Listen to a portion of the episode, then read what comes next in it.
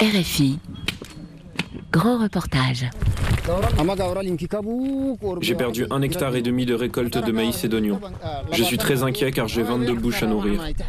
Au total, entre les inondations et les criquets, j'ai tout perdu. Les pires inondations en plus de 10 ans, les pires invasions de criquets pèlerins en plus de 25 ans, le nord de l'Éthiopie est confronté à une double crise. Entre les torrents d'eau et les essaims de plusieurs millions de criquets, les récoltes sont décimées. Les autorités peinent à répondre à la crise. Avec le déplacement de plus de 300 000 personnes, les risques de contagion augmentent. Contagion du coronavirus, mais aussi du choléra et du paludisme. La région Afar, au nord de l'Éthiopie, confrontée à une triple crise.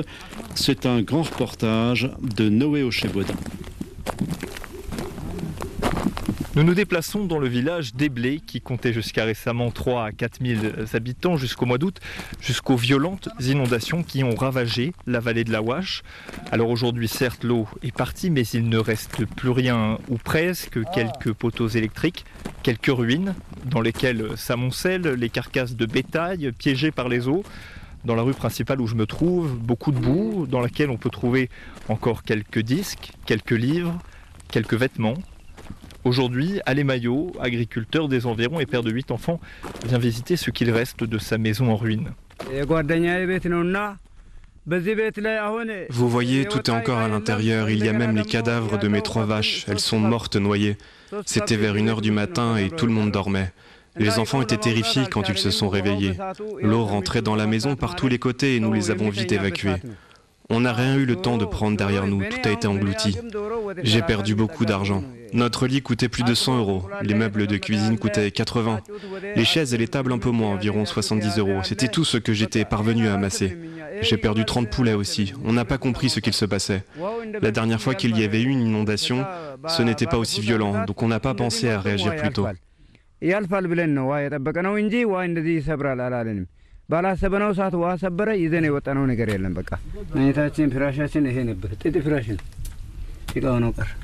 Dans le village des Blés, l'eau a tout emporté sur son passage. Les lieux ressemblent maintenant à un village fantôme.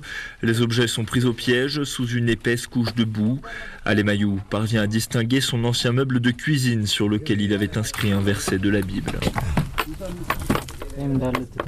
Comme beaucoup, Alemayo a tout perdu, maison, bétail, récolte et travail. Le gouvernement ne lui a pas versé ses deux derniers mois de salaire et il ne sait pas si la production reprendra dans les champs de canne à sucre où il travaillait. Alors pour lui, pas question pour l'instant de revenir à Eblé.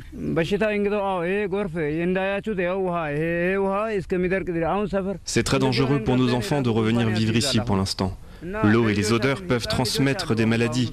Certains responsables locaux nous ont ordonné de retourner ici et de reconstruire nos maisons à l'aide de la boue laissée par les inondations. Comment ils peuvent oser dire ça ne pense-t-il pas que ça va rendre malade nos enfants Le gouvernement doit protéger ses citoyens, mais au lieu de ça, il nous fait prendre des risques. Et nous, on ne peut pas se permettre de tomber malade, car on ne peut pas accéder aux services de santé, ils sont trop loin et trop chers.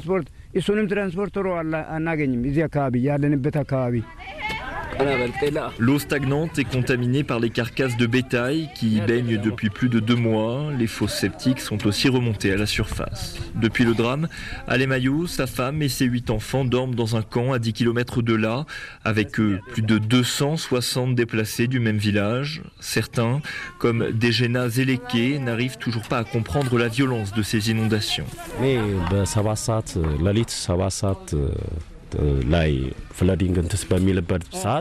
L'inondation a commencé à 7 heures du matin. On a pu quitter le village avec ma famille grâce à ma moto. Nous étions cinq sur la moto. Moi, ma femme et mes trois enfants. Je n'ai pu emmener rien d'autre avec moi. Ce sont les deuxièmes inondations dont je suis victime. Les premières, c'était il y a 20 ans, en 2000, mais ça n'avait rien à voir avec la violence de cette année. Celles-ci sont plus puissantes. Je pense que c'est lié au changement climatique.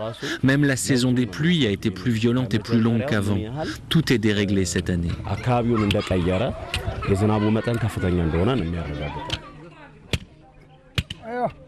Ici, c'est du jamais vu. Les récentes inondations ont touché plus de 500 000 personnes selon le décompte des Nations Unies et en ont déplacé 300 000. Sur le camp près de la ville d'Amibara, les hommes s'activent pour construire des tentes. Ils improvisent avec du bois et des bâches en plastique fournies par les organisations humanitaires. Jusque-là, les déplacés dormaient dans la salle de classe d'une école primaire. Cette école doit maintenant rouvrir ses portes après l'arrêt lié au coronavirus. Dawit Falta est le professeur du village englouti. Il fait partie des déplacés. Dawit parcourt le camp pour tenter de récupérer ce qui a été sauvé des eaux. Dans un sac plastique plein de boue, il nous montre trois cahiers appartenant à des enfants.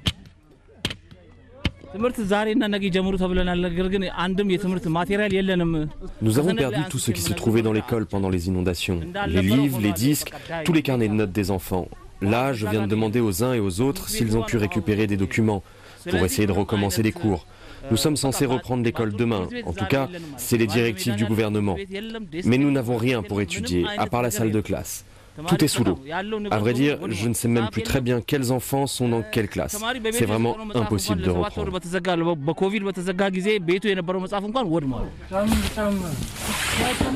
L'aide est ici limitée, la réserve d'eau potable est par exemple renouvelée une seule fois par semaine. Ale Mayo nous confie qu'on lui a distribué 15 kilos de maïs pour un mois. À 10 personnes, cela revient à 50 grammes par jour et par individu, continue-t-il. Pour gérer la catastrophe, des équipes médicales mobiles sont mises en place par les autorités régionales. Au menu soins et distribution de médicaments et de céréales, nous les suivons dans leur tournée.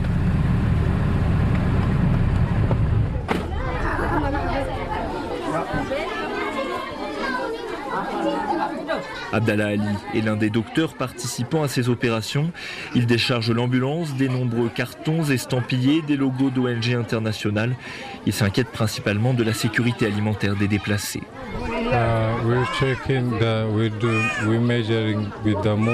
On diagnostique la malnutrition en mesurant la circonférence du bras à l'aide d'un ruban. À cause des inondations récentes, on s'aperçoit que la plupart d'entre eux sont mal nourris. Beaucoup sont en dessous de la barre des 23 cm de circonférence du bras. Avant, on avait 20% d'individus mal nourris dans cette région. Mais maintenant, à cause de la crise, ça augmente brutalement. On est entre 50 et 60% de personnes mal nourries aujourd'hui. Avez-vous déjà été confronté à une crise de cette ampleur auparavant? Non, non, jamais. C'est la première fois que je vois autant de déplacés et de malades. C'est la pire situation à laquelle j'ai été confronté. C'est très difficile aujourd'hui. La plupart des gens que vous voyez autour de moi sont des enfants. Et avec les inondations, l'eau stagnante amène des maladies. Nous avons de nombreux cas de malaria. Et c'est la principale urgence. Nous avons aussi à traiter des diarrhées. Et à l'avenir, nous avons très peur d'une épidémie de choléra. Very concerned is uh, the outbreak of cholera something.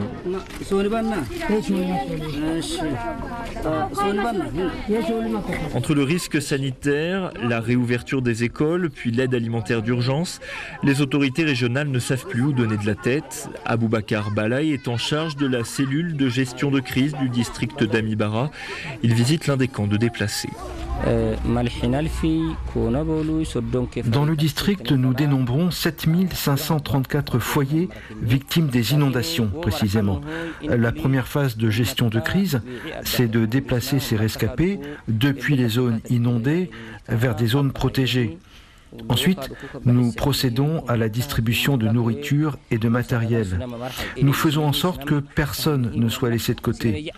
Et comme vous pouvez le voir ici, nous donnons des produits de première nécessité, de la nourriture évidemment, mais aussi des bâches, quelques matelas. Je sais bien que ce n'est pas suffisant, mais c'est tout ce que nous pouvons distribuer pour l'instant. Le problème, c'est que dans le district d'Amibara, nous avons trop d'urgences à gérer en même temps. Nous sommes débordés. D'abord, en priorité, il y a eu la gestion de la crise du coronavirus. Ensuite, il y a eu les inondations. Il a fallu organiser le transfert des victimes à l'aide d'unités mobiles. Mais ce n'est pas tout. Maintenant, l'urgence, c'est l'invasion de criquets pèlerins. Ils s'en prennent aux champs de coton notamment.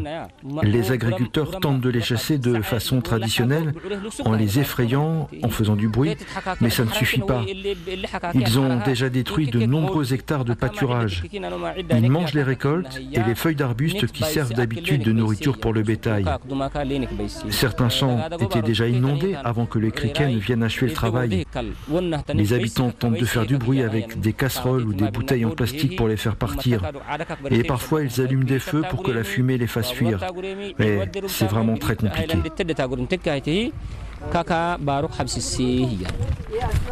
Pour beaucoup d'habitants, c'est en effet la double peine. Les inondations hier, les criquets aujourd'hui, c'est la pire invasion qu'ait connue l'Éthiopie en 25 ans. La plupart de ces communautés sont agro-pastoralistes, c'est-à-dire qu'elles vivent de leurs récoltes et de leur bétail, comme Ahmed Oumer. Il revient au milieu de son champ et nous montre les épis de maïs complètement décimés.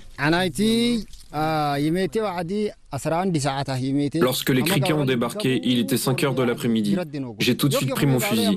J'ai tiré sept fois pour les effrayer, mais ça n'a pas eu d'effet. J'ai perdu un hectare et demi de récolte de maïs et d'oignons. Je suis très inquiet car j'ai 22 bouches à nourrir.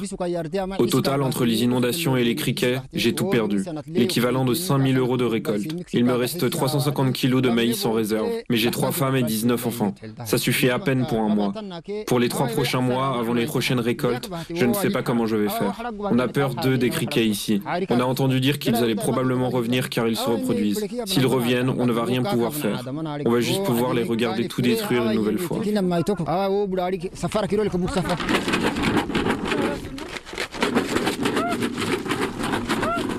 Les criquets sévissent encore et toujours dans la région. Chaque essaim compte des millions d'insectes, parfois même jusqu'à 70 millions.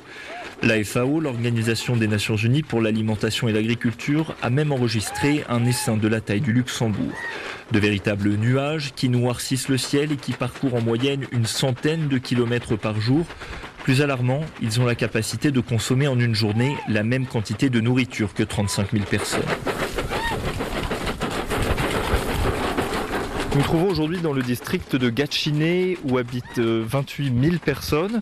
Et sur ces 28 000 personnes, environ 20 euh, 000, selon les autorités provinciales, euh, sont affectées par les criquets pèlerins que je vois en face de moi. Des nuages entiers, des centaines de milliers de criquets pèlerins survolent la vallée et les habitants tentent de les chasser de leurs champs.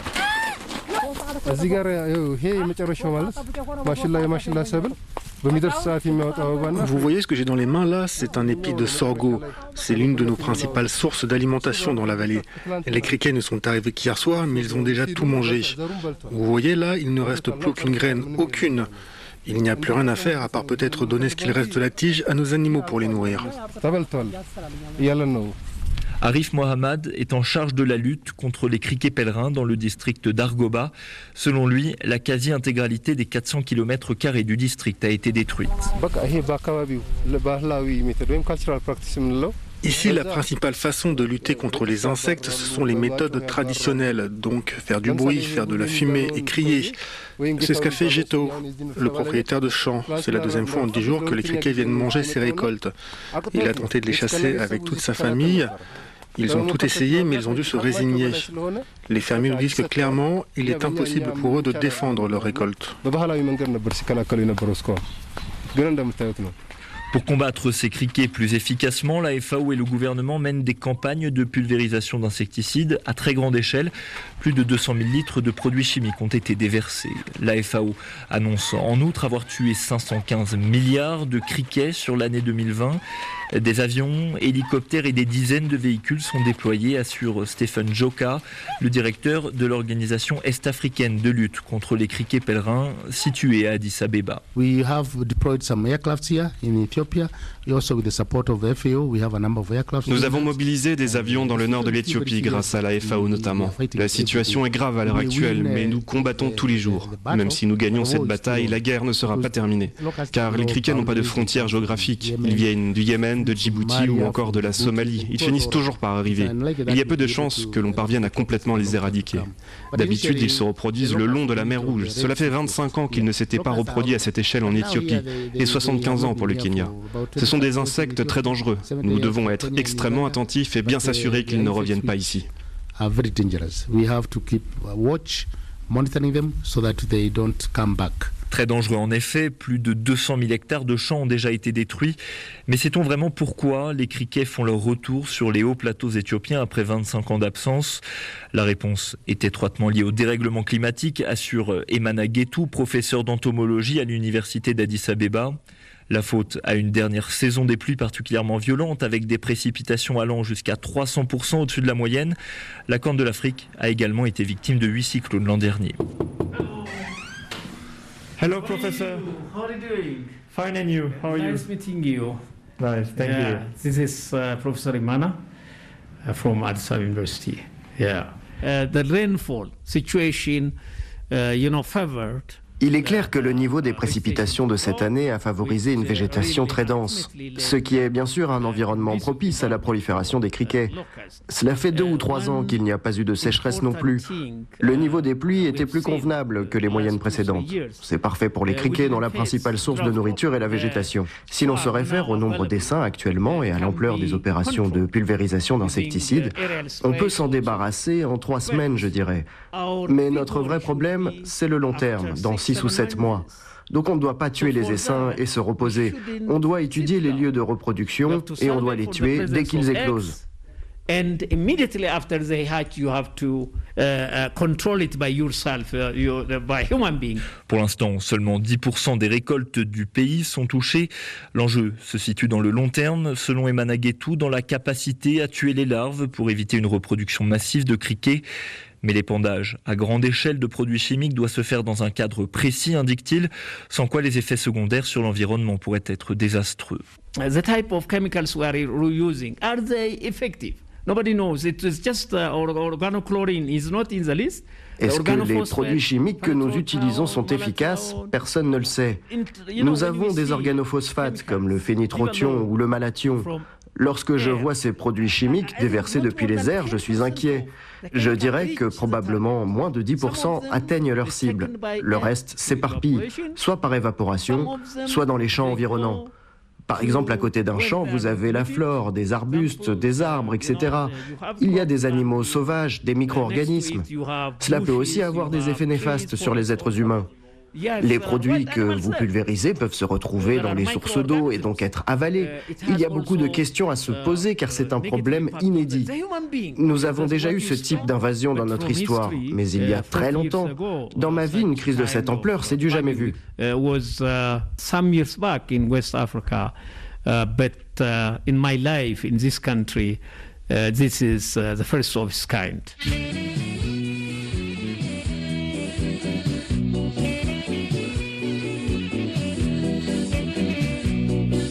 Les criquets ne connaissent pas de frontières. Auparavant cantonnés au Yémen et Djibouti, ils s'installent désormais durablement en Éthiopie.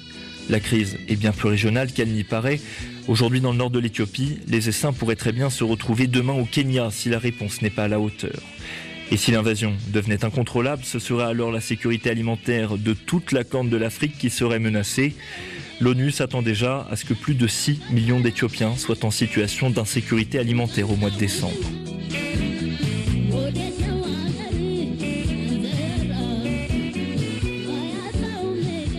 La région Afar au nord de l'Éthiopie, confrontée à une triple crise. Un grand reportage de Noé Ochebodin, réalisation Pierre Chaffange.